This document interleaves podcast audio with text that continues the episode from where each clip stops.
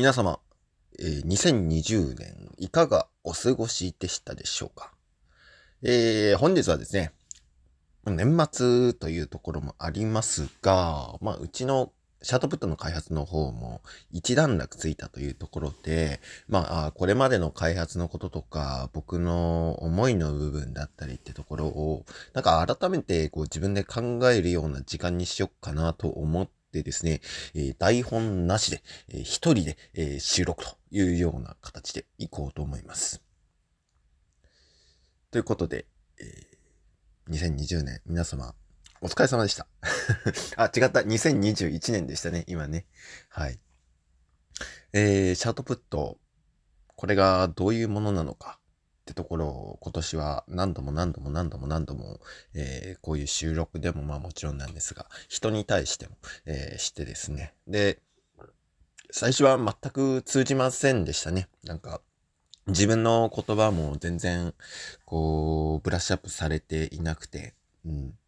で、何言ってんの？っていうような感じだったんですよ。最初の反応がね。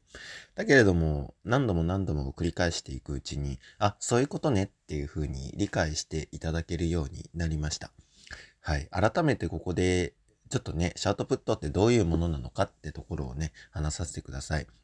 シャートプットは、まず最長30秒の音声配信アプリです。しかし、普通の音声配信アプリと異なるところっていうのはですね、えーどこでも聞けるわけではないということです。はい。で、これがどういうことなのかというと、配信者が、あまあ、まず収録します。そして、配信するときにですね、ここでしか聞けないよという座標を設定して配信する。すると、えーリスナー側はですね、その場所に行かないと、その配信は聞くことができないというような、イメージで言うと、美術館の音声ガイドのような、そういう配信を誰でもどこに対してもできるようになるというような、そういうアプリになります。で、まあね、ここまでの説明を成立させるまでに、言葉にできるようになるまでに、本当にもう2ヶ月くらいかかったかな。はい。と思います。本当になんか、なんか通じないことを通して通じる言葉が生まれるんだなってところを本当に感じさせる一年でした。うん。で、まあ、その一年の最初っていうのは、シャートプットの開発から僕は始まったわけではないっていうところもあるんですよね。2021年の僕のスタートは、キャッスルボイスっていうですね、これまた、あ音声のスキル、いろんなスキルがありますけれども、例えば声を出すっていうのもそうだし、脚本を書く、あとは大きの編集をするとかね、えーあとはあリリースするとかっていうところも、えーいろんなこう、なんだろう。一つの配信に対しても様々なスキルが必要になるというようなところはあるんだけれども、うん、これを一人でやるって結構大変なんですが、それをこうみんなで補い合ってできるようにできないかなってところを思って作ったのがキャッスルボイスでした。で、これやってみて思ったのがですね、うーんと、やっぱり、これもですね、結局のところ、なんだろう、お金払ってまで使うものじゃないよねっていうところは、そうだったんですね。うん、今の時代、えー YouTube くらいのこう、儲かるものであれば、あまあそこに対して、多少のコストを払っても、こう、優位に立つために協力関係を結ぶっていうのはありだと思うんですけど、こと音声に関しては、ちょっとこう、あまりに、なんだろう、単価が小さすぎるというか、うん、もっと、えー経済として回れるような重要な立ち位置、インフラ的な立ち位置含め、えー持たないと、まあ難しいなってところはですね、まあ前から考えてはいたんですけれども、そうなんだなってところをやって本当に感じるところでもありました。とはいえ、とはいえ、なんか自分の配信を伝えたいって人も結構いてですね、えー、まあなんだかんだで、うん、50名以上、えーユーザー登録してくれたというようなところがありましたね。うん、まあこの、えっと、50名のところは結構あっという間に行ってしまったっていうところがあります。うんと、夏までのところでは結構ポンと行っちゃったんですね。うん、ってところで、えー自分のスキルを伝えたい、自分の番組を伝えたい、自分のプロフィールを伝えたいっていう気持ちはあるんでしょうというところはありました。はい。で、えー、そこからですね、こう、僕も、なんか、今のポッドキャスト型の配信方法っていうのは、うーん、正直こう、まあ、さらなる、なんだろう、単価を生み出すというか、あ経済を生み出すのは、ちょっとこう、天井、頭打ちになっちゃってるかなっていうところがあったのと、あと、今年生まれたクラブハウスっていうプラットフォームもありますけれども、ああいうルーム型の配信っていうのも、ちょっとこう、まあ、なんだろう。伸ばすというか、経済的に伸ばす、伸びしろというかってところが、うん、その経済を補助するのには使えるかもしれないんだけれども、その経済を生み出すっていう点においてはちょっと難しいかもしれないなっていうところもあったんですね。うーん、まあね、本当に試行錯誤だと思います。はい。で、えっと、それで、まあ、新たな配信方法を生み出すっていうところはあるんだけど、ただ、まあ、そのためだけに自分の、こう、人生かけてプラットフォーム作るって、なかなかまあ、うーんっていう感じではあるんですね。で、いうとこで、まあ僕もなかなか自分で音声配信プラットフォームを作るっていうのが、まあ、去年から含めると、1年以上、こう、踏み出せなかった部分でもありました。まあ、憧れてはいたんですけれどもね。うん。っていうところがありました。で、もう一個の動機が、あったからシャウトプットに踏み出せたというところがあります。それは何なのかというと、自分の住んでる島ですね。この地域です。っていうのが動機になりました。住んでて、まあ僕、今4年目なんですけれども、うん、結構厳しい。厳しいというか、結構厳しいというかうん、人口はまあ年々減っていますし、今年の冬も一気に人が亡くなりましたね。寒かったのかな厳しかったのかなそれとも孤独だったのかなとか、まあいろんなところはあったりはするんですけれども、えー、どんなに、まあ僕は福祉を島でやってんですが、福祉を充実させたところでですね、まあ福祉は、こう、なんだろう、最低限のところに行かないための補助みたいなのはできるんですけど、そっから元気な人が、あなんか、自分の、自分のというか、まあ、地域の中で、うん、願う、願いを叶えたりだとか、うーん、まあ、そういったところには繋がらないわけなんですね。自分の力で立って進むっていうところでの、立って進むの部分は、何もこう力になれないわけなんですよ。うん。で、田舎って結構リソースが不足している部分もある。まあ不足しているからこそ発展の余地があるっていうことなんですけど、発展っていうのはその新たな考え方とか、社会のあり方とか、っていうもの、技術とかっていうのを生み出す余白はあるんだけれども、ただ、うん、生み出す価値を感じるまでっていうのが結構苦しいわけなんですね。うん、人も少ないしね。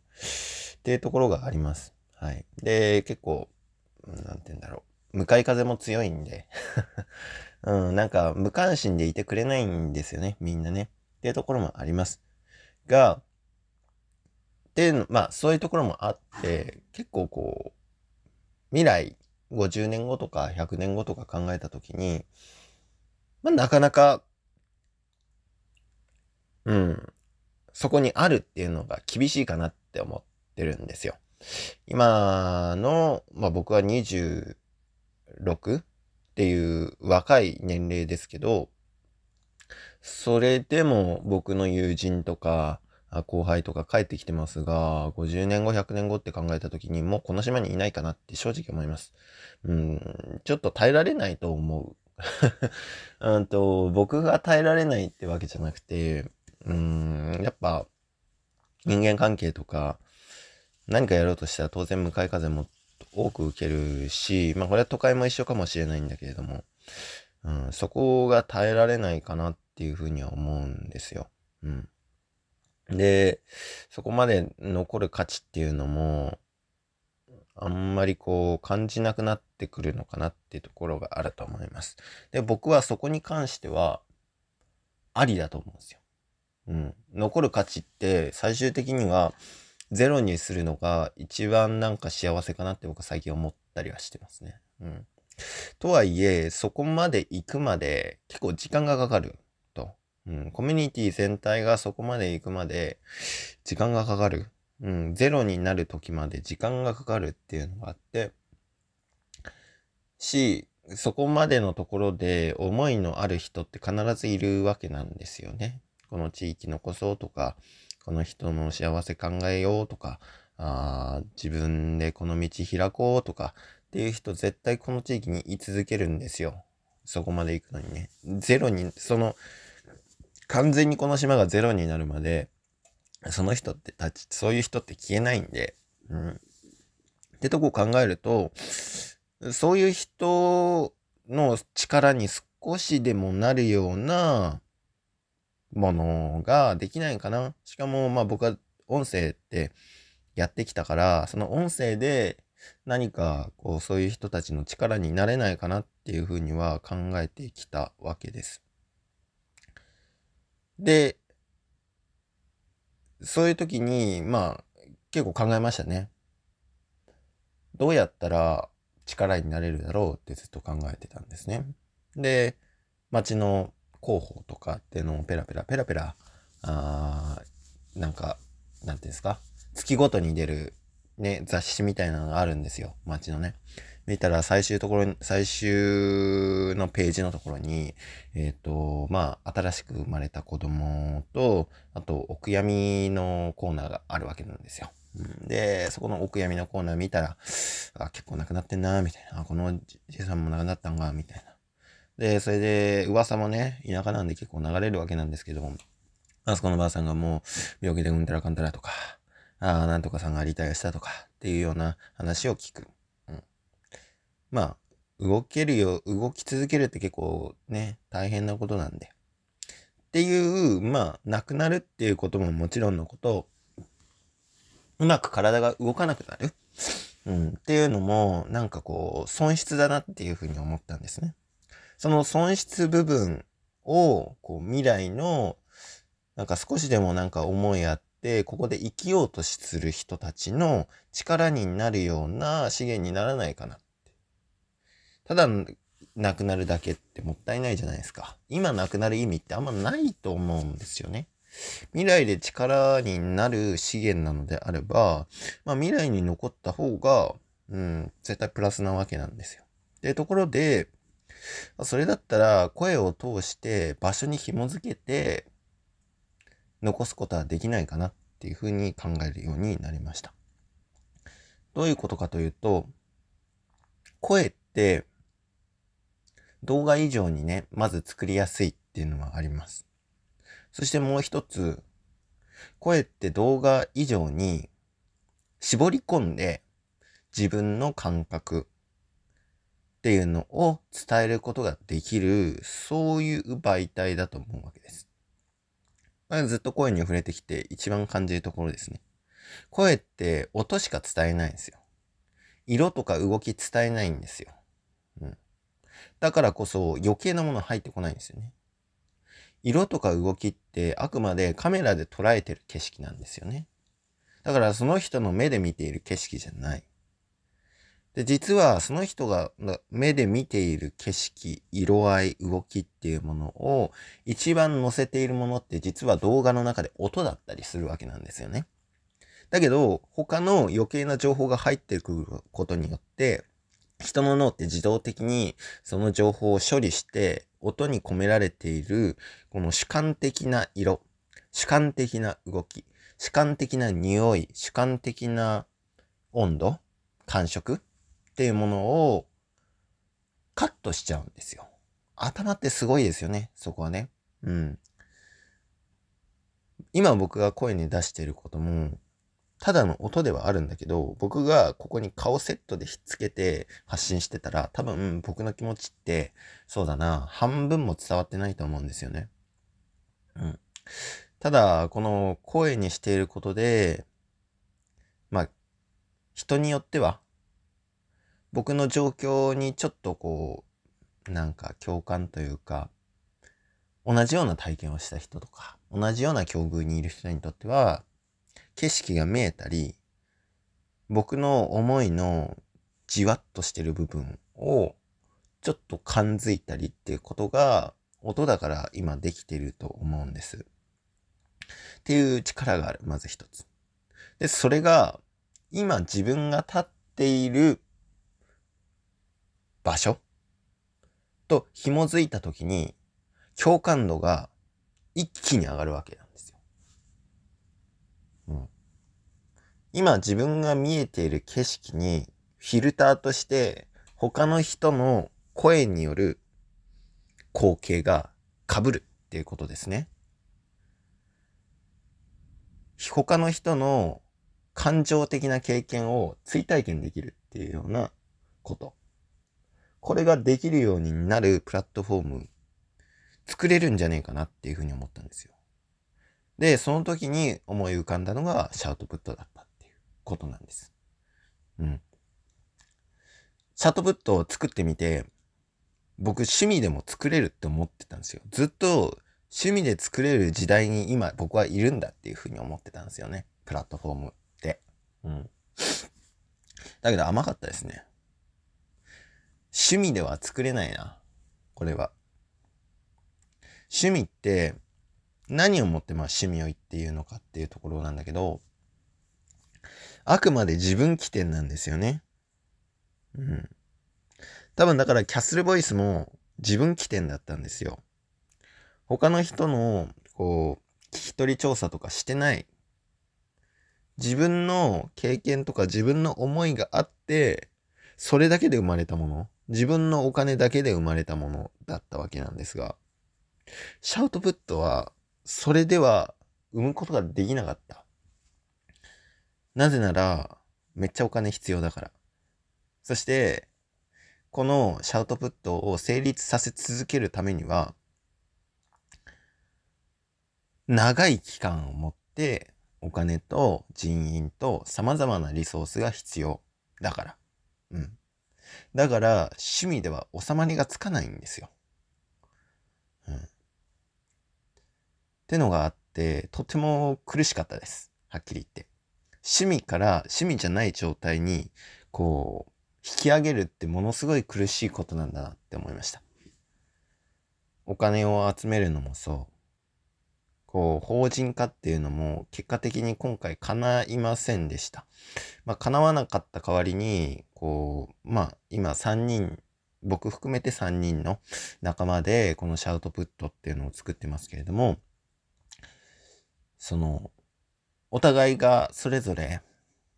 自分のリソースを払い合って、で、それぞれ個人事業主としてこのシャートプットを作り上げるっていうような体制に変わりました。それが、そこまで行くのが結構苦しかった。まず、まあ、ね、報酬っていうところもお支払いしないといけないってところで、そこから報酬が払えない状態に、来年の2月なるところだったんですよね。うん。やっぱり僕の身の丈に合わない開発をしないと成立しなかったものなので、そこを選ぶその、なんだろう。まあ、借金をして、まで進めなければ、このシャートプットって成立しなかったと思うんです。僕、今でも。すごいこう、経営的に見れば、とても悪い手、悪手っていうものを積み重ねて作ってきたと思います。が、今改めてファイナンスとか学んでんですけど、あの時これが悪かったな、あれが悪かったなっていう反省はあるんです。反省はあって、これはしないようにしよう、あれはしないようにしようっていう反省もあるんですが。ただ、その、あの時、じゃあそこを突きつけられたとして、自分はシャウトプットを作るっていう目的のために、選ばなかったのかって言われると、多分選んでたと思うんですよね。だから僕はそこは危ういところだと思うんですよ。僕のね。うん。こう、大きすぎ、僕が選ぶリスクは大きすぎるっていうところが悪いとこだと思うんです。うん。選ばないっていう、選べないっていう選択を取ったらまた別の選択肢が生まれたかもしれないんだけども、そこを見つける前に大きなリスクを選んでしまうっていうところがあって、それは今後も直していかないといけないなと思いながら、ただまあそういう形で進めていきました。で、今月テストリリースっていうものができるまでになりました。テストリリースして本当に良かったと思っています。シャートプット、先ほど言ったように、声っていうのは、その人の精神的な視覚、聴覚、嗅覚、触覚、そういったものを伝える手段としては最高である。それが自分が立っているとこと同じような、あ、自分の立っているとこと同じ場所での経験っていうものを他者から受けたときに、その他者の精神的な光景が見えるようになるじゃないだろうかっ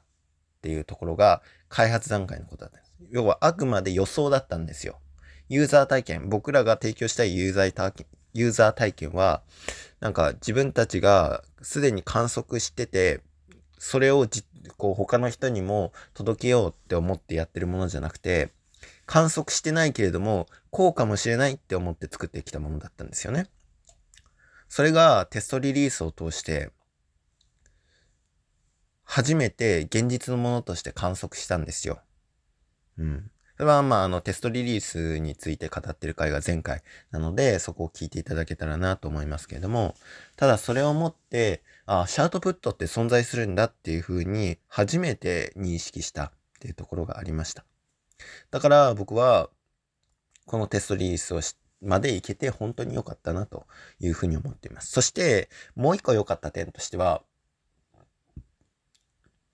このテストリリース体験してくれた人、また、そこに行くまでに様々な協力をしてくださった方っていうのに出会えたことです。単なる応援ではなかったわけなんですね。その人たちからの応援って。心からの応援だったんですよ。心から僕を、そしてシャウトプットを、シャウトプットの仲間たちを応援してくれたんです。そして、シャウトプットのテストリリースして、シャウトプットを楽しんでくれたんですよ。楽しんでくれたんですよね。僕らのコンテンツって楽しむことができるコンテンツだったっていうところなんですよ。だから今僕らは自信を持って開発を続けることができる。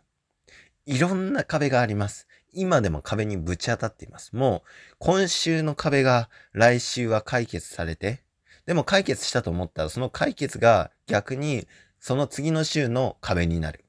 っていうような、そんな繰り返しなんですよ。解が誤りになる、誤りが解になるっていうものの繰り返し。一寸先は見えない。だけど、五寸先は見える。みたいなものの繰り返し。なんか、そういうことの繰り返しなんだけど、ただ、なんか、こう、まあ、疲れた時は疲れたと言いながらも、進み続けることができる。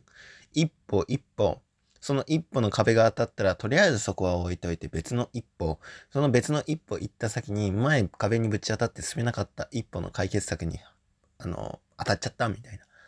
そういうのの繰り返しですね。今本当に。うん。なので、なんか、うん。ようやくその繰り返しで、今僕らはスタート地点に立ったなっていうふうに思ってます。なんとかこの スタート地点が年を越さなくてよかったなっていうふうに思ってますね。うん。まあ、あの、なんか分かったような分からないような話だったかもしれませんが、あまあ、もしこれを聞いてくださる人がいらっしゃれば、本当にこれを聞いてくださってありがとうございます。そして、この聞いてくださった中で、まあ僕らに協力してくださった方、そして応援し続けてくださった方に関しては、本当にありがとうございます。皆さんの声援っていうのが、本当の本当に力になっています。これね、冗談抜きで力になってます。僕ら、多分、わずかな奇跡でも今喜べるんですよね。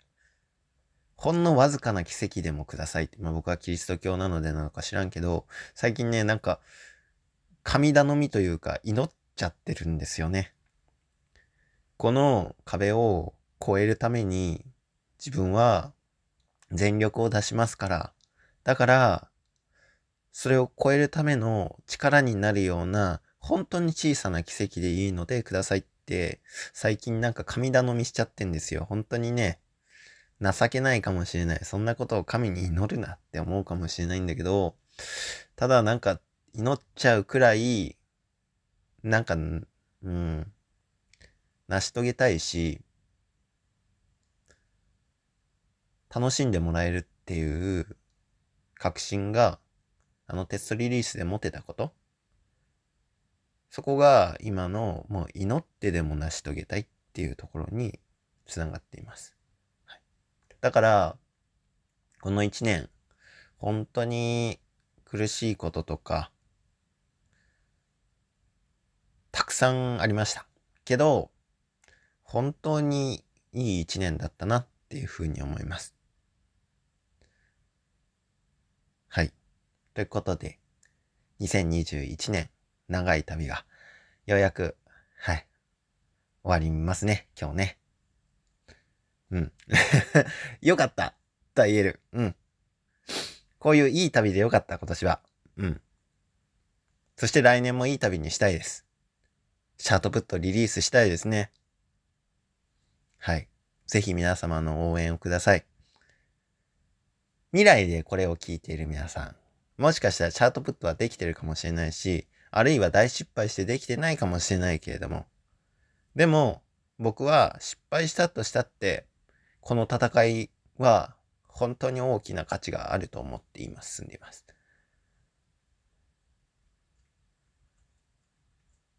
事実今年本当にいい価値がありました。うん。っていうところを感じて、その時の僕らに、また声をかけてくださればな、というふうに思ってます。はい。長くなりましたが、今年もありがとうございました。来年もよろしくお願いします。良いお年を。